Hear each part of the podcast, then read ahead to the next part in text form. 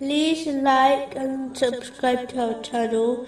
Leave your questions and feedback in the comments section. Enjoy the video.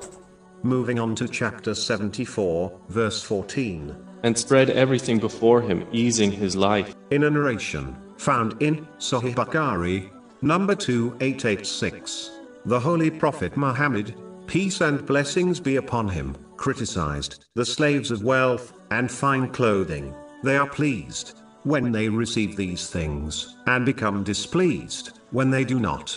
In reality, this applies to all non essential worldly things. This criticism is not directed at those who strive in the material world in order to fulfill their needs and the needs of their dependents, as this is a part of obeying Allah, the Exalted, but it is directed at those who either pursue the unlawful in order to obtain wealth and other worldly things in order to satisfy their desires and desires of others, and it is directed at those who pursue non-essential, lawful things in such a way that it causes them to neglect obeying Allah, the Exalted, correctly, by fulfilling His commands, refraining from His prohibitions, and being patient with destiny, according to the traditions of the Holy Prophet Muhammad, peace and blessings be upon him.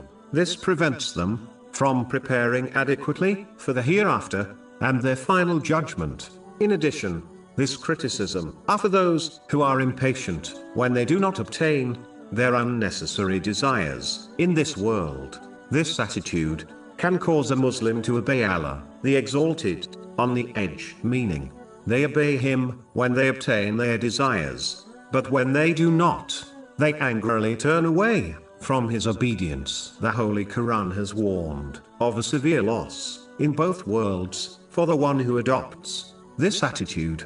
Chapter 22, verse 11 And of the people is he who worships Allah on an edge. If he is touched by good, he is reassured by it. But if he is struck by trial, he turns on his face to the other direction. Muslims should instead learn to be patient and content with what they possess, as this is true richness. According to a narration found in Sahih Muslim, number 2420, as a person full of desires is needy, meaning poor even if they possess much wealth. A Muslim should know Allah, the Exalted, grants people what is best for them, and not according to their desires, as this, in most cases, would lead to their destruction.